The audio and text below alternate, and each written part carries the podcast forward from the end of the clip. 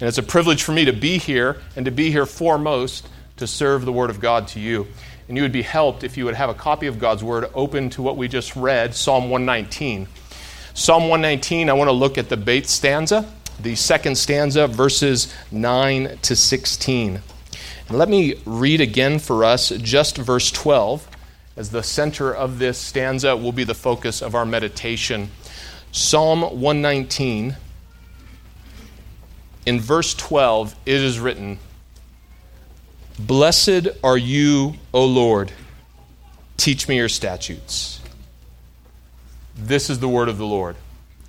So please join me as I pray and we ask for his help together.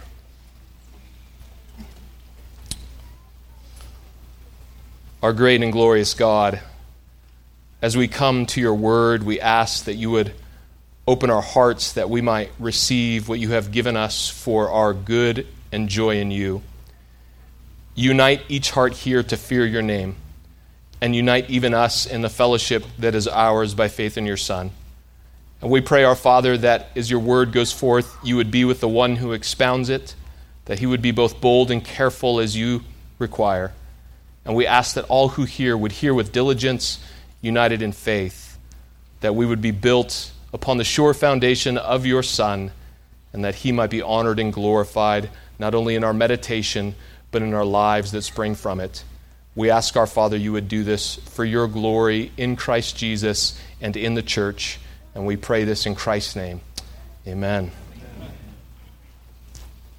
What is the greatest threat facing the church today? If you go to a Christian conference, that question will be asked during the Q&A. Several years ago when Carl Trueman was asked that question at a conference, he said without hesitation, internet pornography. It is a $4 billion a year industry. Its influence is observable in how our society is so degraded. Images that a century ago would have scandalized the general public are now used to sell potato chips to it. And also, even consider the mental health studies how loneliness, depression, anxiety, isolation, and more studied effects from regularly viewing illicit material. Bathing your mind in immorality makes you sad and worried. How do we navigate such a Corinthianized society? Well, most of us are likely familiar with the answers here in Psalm 119, aren't we? Especially verse 9 How can a young man keep his way pure? By guarding it according to your word. The path of purity is kept by walking according to God's word. And further, we have in, in verse 11, I've stored up your word in my heart that I might not sin against you. You study, you meditate, you memorize the word of God to fight the temptations that come from without in the world. And of course, all of this is completely true. But when these statements are disconnected from their setting, Scripture quickly becomes a collection of moral principles. Really, no different than other religious moralist systems or even modern self help strategies. And most importantly, this is not how Scripture presents itself to us. Psalm 119, you may know, is that epic acrostic poem in the center of your Bibles about the Bible. It's God's word about His word. And at the very start, it establishes a relationship between the Word of God and the God of the Word. Glance with me back up to verse 2. Blessed are those who keep His testimonies, who seek Him with their whole heart. You notice that?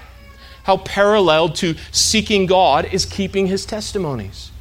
Or what about verse 10 in our stanza? With my whole heart I seek you. Let me not wander from your commandments. There it is again. Walking according to the commandments of God is paralleled with seeking God Himself. Or we could move later to verse 68 of this psalm where we read, You are good and you do good.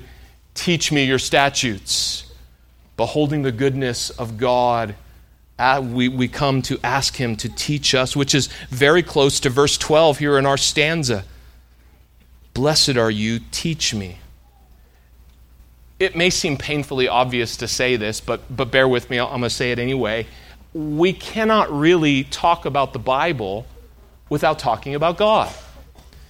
And not only is the Bible how we come to know God, but knowing God is how we come to understand the Bible. You follow that?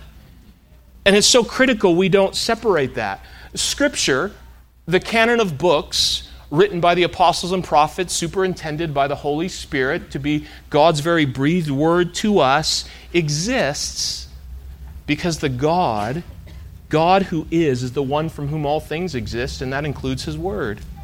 And the one for whom all things exist, which again includes His Word. So it's not just true that what we believe about the Bible impacts what we believe about God, which is absolutely true.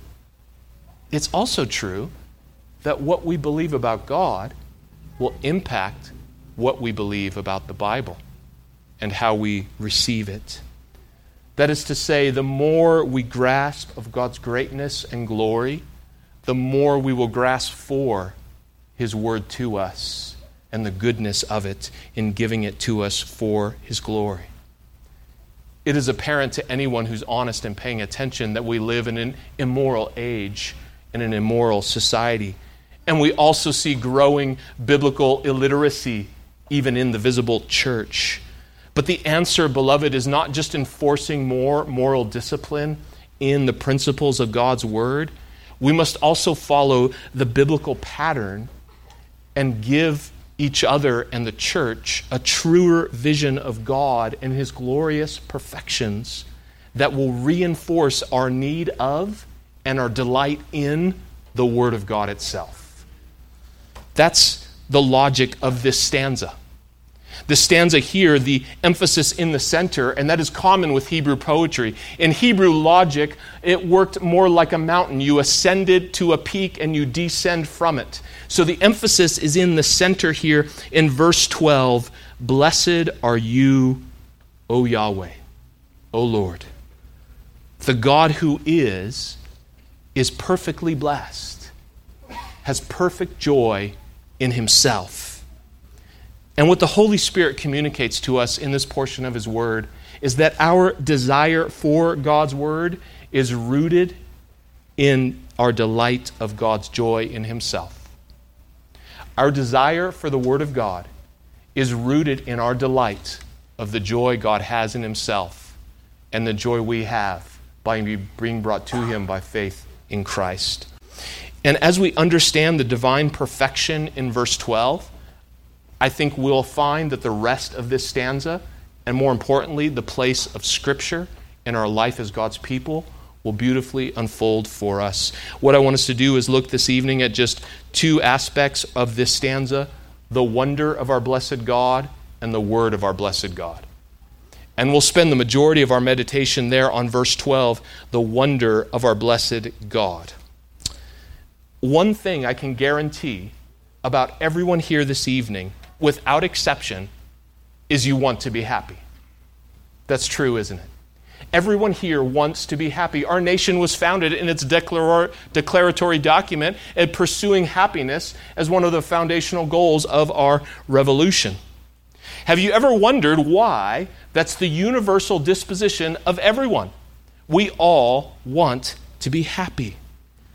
Because the God who created all things out of nothing is happy in himself, and he created all things, including us, that we would be happy in him.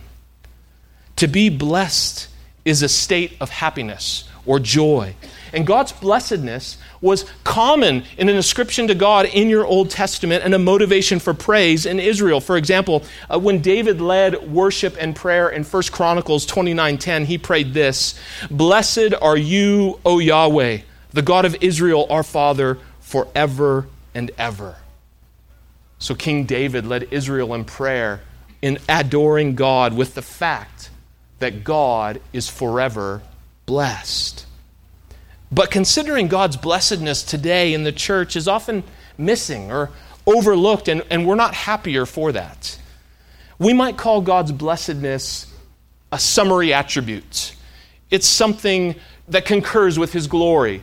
You want to think of it like this, God's glory is the outward manifestation of His perfections, and the inward experience of God's perfections by God is blessedness, it's joy, it's happiness. In other words, if you could, as it were, ask God, what's it like to be God? He would say, joyful, happy, blessed. God's experience of the perfect knowledge of himself is blessed. So the old Baptist John Gill said this the attributes of God center and terminate in his blessedness. What that means is that when you've said all you can say about God's perfect, ineffable being, you, you are led to this conclusion He's blessed, He's joyful, He's happy in Himself. That's implicit here, even in verse 12, as blessedness is ascribed to who? To the Lord. That is to Yahweh. God's essential name, which reminds us of all the way back to Exodus 3 when he answered Moses' question that I am who I am the great I am, the God who is, Yahweh, is blessed. Now let's think about that a little bit longer and think about why all the perfections of God, the Lord, center and terminate on Him being blessed. God says He is. He told Moses, I am. Not I am this with other principles, nor not I am that as though he was in a class of peers. God is independent, He's self sufficient. The 10 cent word we hang on that is aseity. It's Latin ase, from himself. It just means God's independent. He doesn't derive from or depend on anything else, so he's blessed. Our happiness depends on conditions.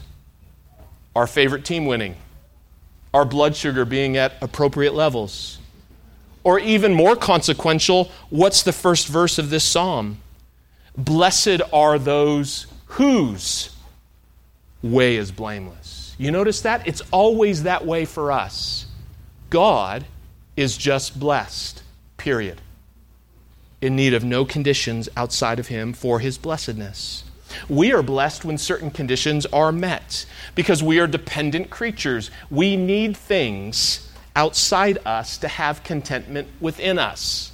But God, the independent creator, is blessed. Period. And apart from, before, and beyond anything else in creation, God is happy in himself. He's blessed. He's independent, and so he's blessed. But God's not only independent, he's also, if he is the God who is, and he is, he's infinite. God is free of any and all limitations of the creation that He brought into existence by speaking. God is eternal. He transcends the succession of change we call time. God is immense. He's infinite in space, a pure spirit without spatial limitation. He's perfectly present in his whole being at every point in space. He's omnipotent, all powerful. God is capable of all and every good consistent with his perfect will. And because God's infinite in all these ways, He's blessed. Even in your happiest moments, what do you know? It's a moment, it will end. How much of our happiness is because something is just out of what? Reach. If I could have just grabbed it, if I could have just been there, if I could just get there, or how often do we say in resignation, I can't do anything about that? Incapable. But God is boundless. Psalm 145 said his greatness is what? Unsearchable. There's no circumference where God ends. There's no containment that holds him in. There's no chronology that God is subject to. His blessedness is from everlasting to everlasting. In fact, God's blessedness never started, it never began and his blessedness cannot cease any more than he could cease to exist, which is impossible. But God's not only infinite in these ways, he's infinite in knowledge. He knows all that will fully happen in time, all that could potentially happen, and he fully knows himself. John Owen said that God has perfect love of his own perfections, and the only one who fully understands all God's perfections is God. But we're often disturbed because what? We forget. The common joke in my family is whether dad can remember the birthdays of all the four children. I assure them all I was there. I just don't always remember on the calendar. And we make decisions in ignorance and suffer for it. We are anxious because we don't know what tomorrow will bring. We don't even fully know ourselves, and often the more self aware we become, the more discouraging it can be. We learn stuff about ourselves, and we know there's more stuff to learn. We are arrogant because we believe false things about ourselves. And we despair because we believe false things about ourselves and we're far too critical.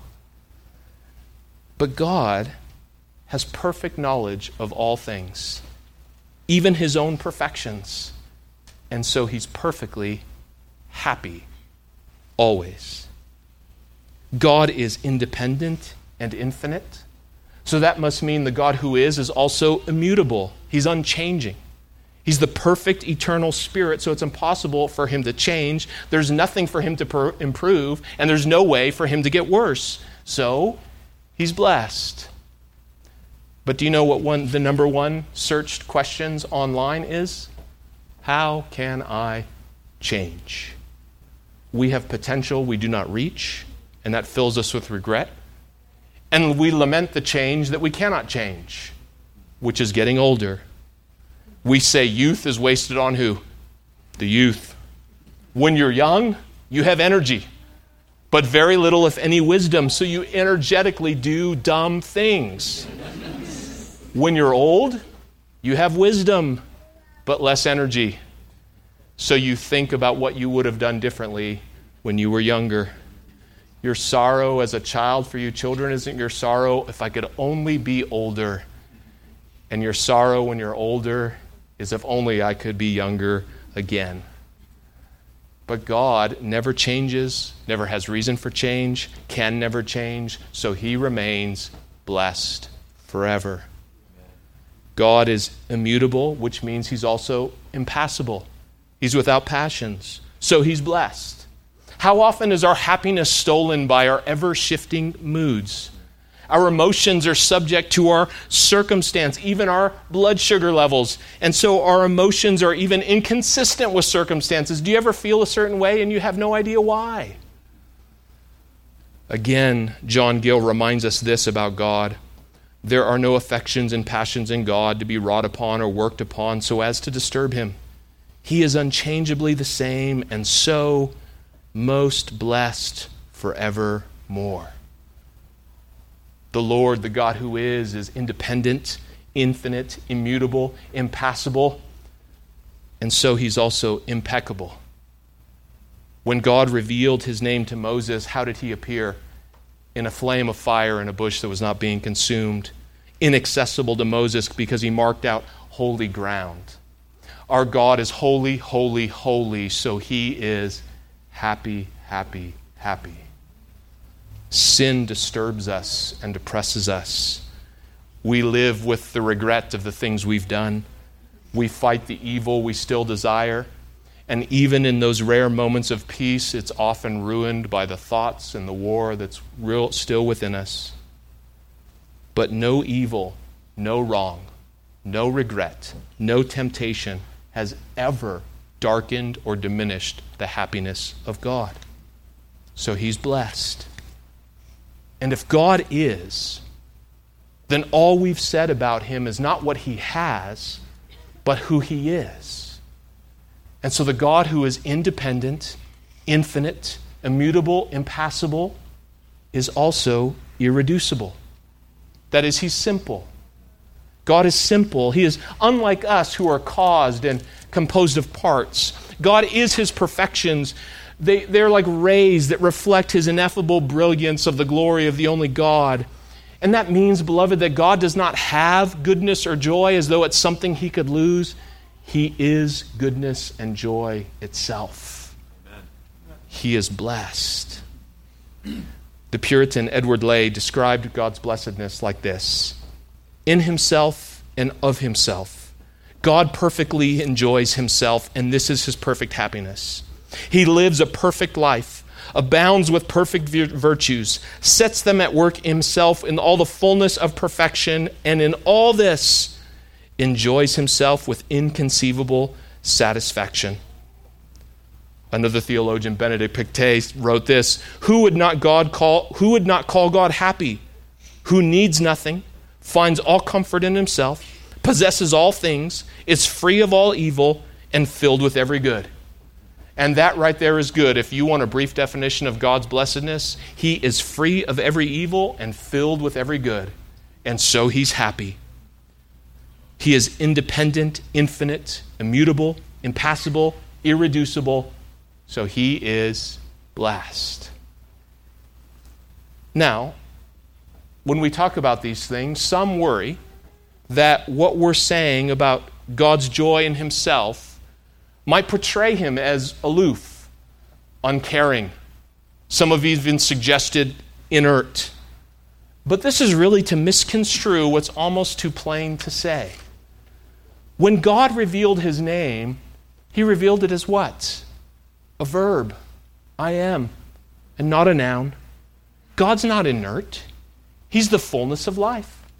In fact, it's impossible for God to be more alive than he is. All that lives, lives in whom? In him. He's the fountain of life and goodness. Uh, David in Psalm 36, verse 9 says this For with you is the fountain of life. In your light do we see light.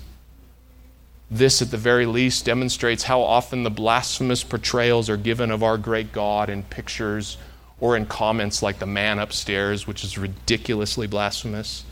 God is the fount of all joy and happiness and life himself. And God hasn't only revealed himself as infinite life, but what did he also do? He gave us a name that we can call upon. It's rendered here Lord in our English Bibles, or Yahweh, or the older rendering Jehovah. And why did God give his people a name? So that we can seek him, so that we can commune with him so that we can call upon him. And his perfections that we just briefly summarized establish the basis for our communion with him. It is the imperfections of change and the inconsistency that we have as people that makes our relationships more difficult. Friendships fray because you're not yourself anymore. You change.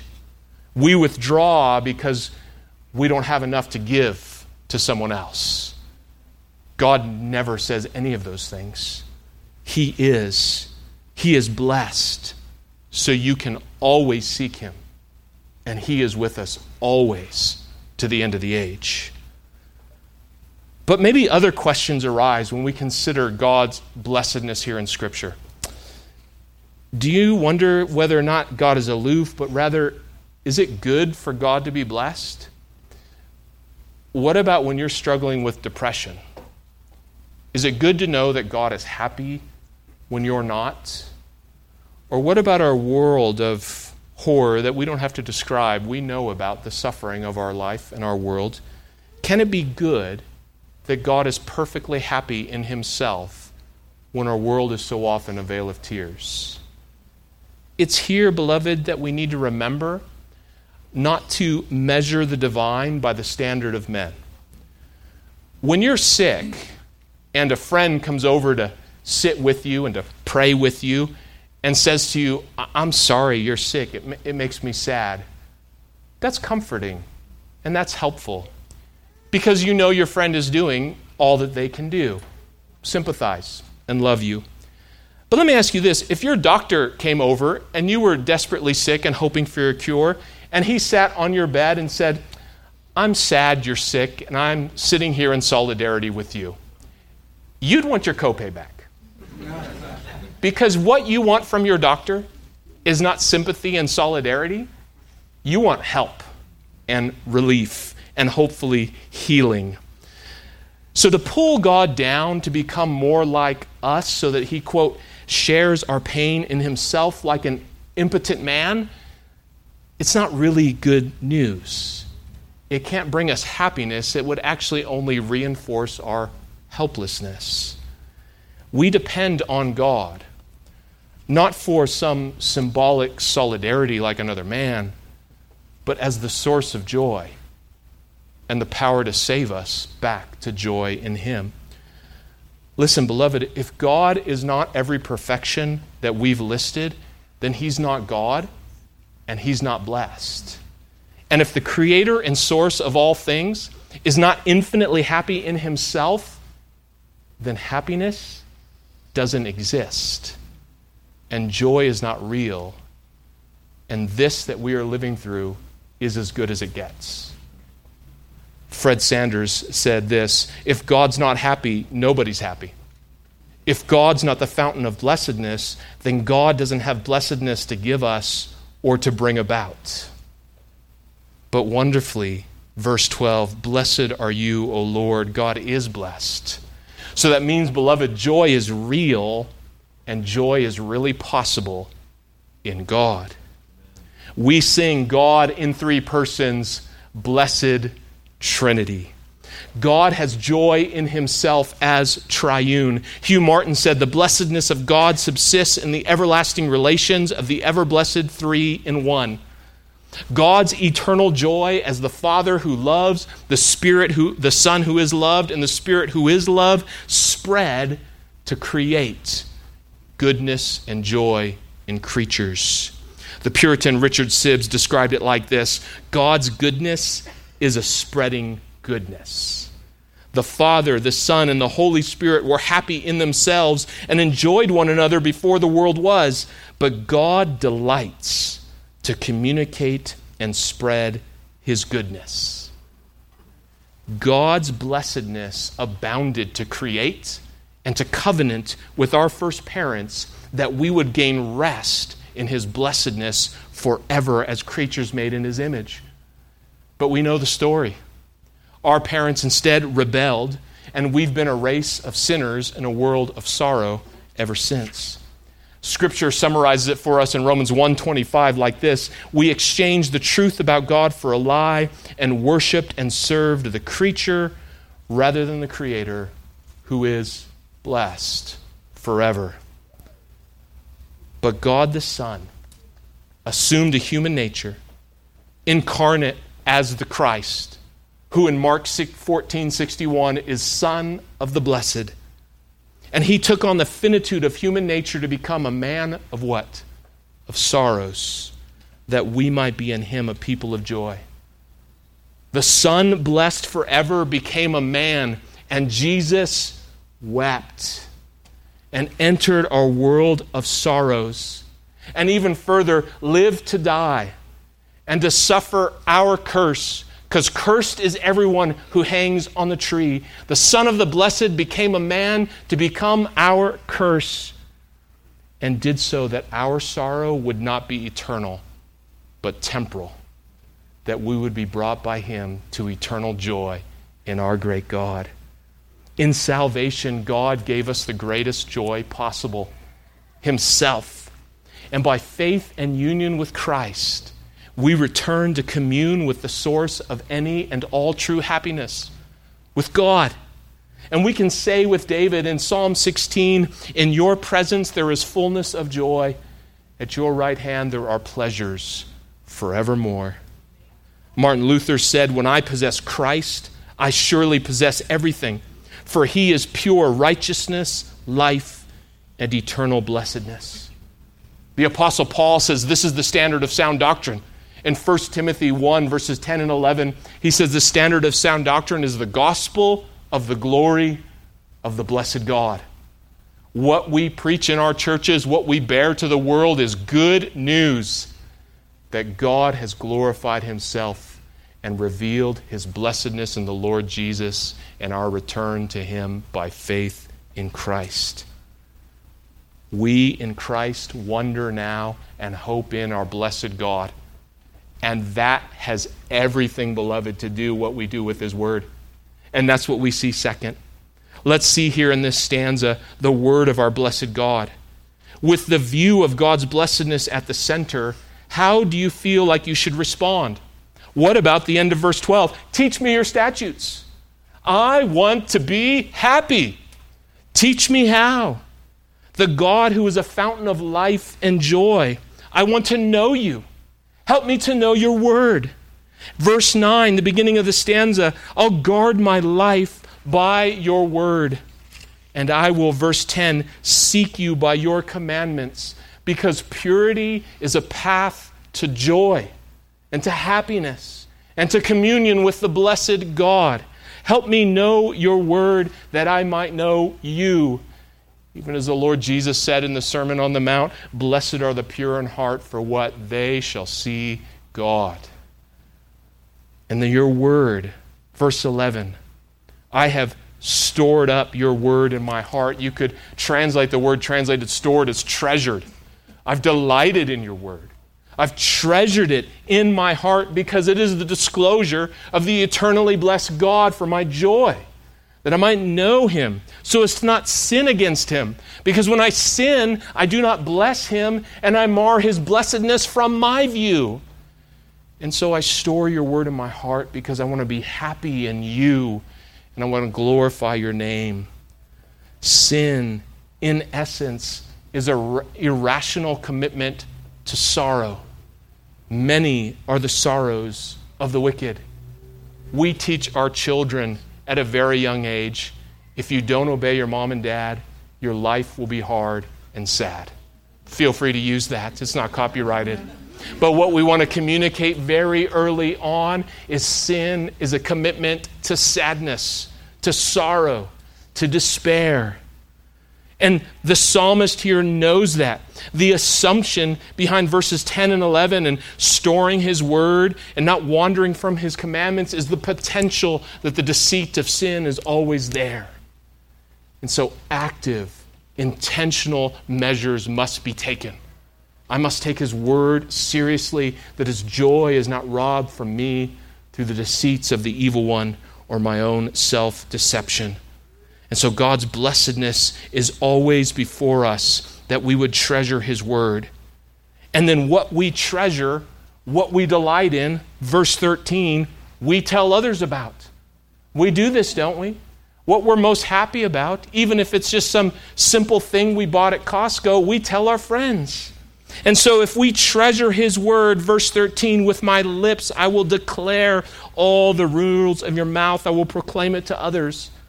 And verse 14, we are delighting in the way of your testimonies as much as in riches.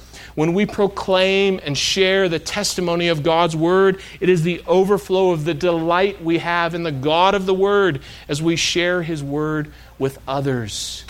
We found the source of joy and treasure and happiness more than riches. The God of the Word is infinitely delighted in Himself and has called us to Himself in Christ. So we spread His Word to others that you might have joy also. One of the perhaps most demonic lies of our day is that sinful abominations are euphemized as gay. Do you know what gay used to mean? Happy. But it's not happy, is it? And we know that. But we don't rightly portray our God or His Word if our response to the lies of the evil one in this world is only indignation and anger. We not only know what's lies, we also know the path of joy. We know infinite delight. And our tes- his testimonies are what we are privileged to share. And our testimony and our witness to our world, so committed in its self deceit, is not just the judgment of God, which is rightly on the world, but also the joy we have in our God and the happiness with which we have in Him and in His rules. And our great privilege, beloved, is to testify to the world that despite the lies of the devil, our God is not a robber, He's a giver. He gives joy and He gives happiness. And when God says no, when God says that's abomination, when God says that's wrong, He's not stealing your joy. He is trying to keep you from endless sorrow. And He is calling you to Himself. Our God is a giver. Again, Psalm 36 You give them drink from the river of your delights. In God is an inexhaustible fountain of joy, like an ever flowing river. And that's our word to the world as God warns us, as God instructs us, as God corrects us, even from our most innate desires, it is that we would have our thirst for joy and happiness quenched in Him. In a world of muddy bogs of sorrow and sadness, God's precepts are a firm path to happiness. And in our delight, verse 15, we meditate on His precepts.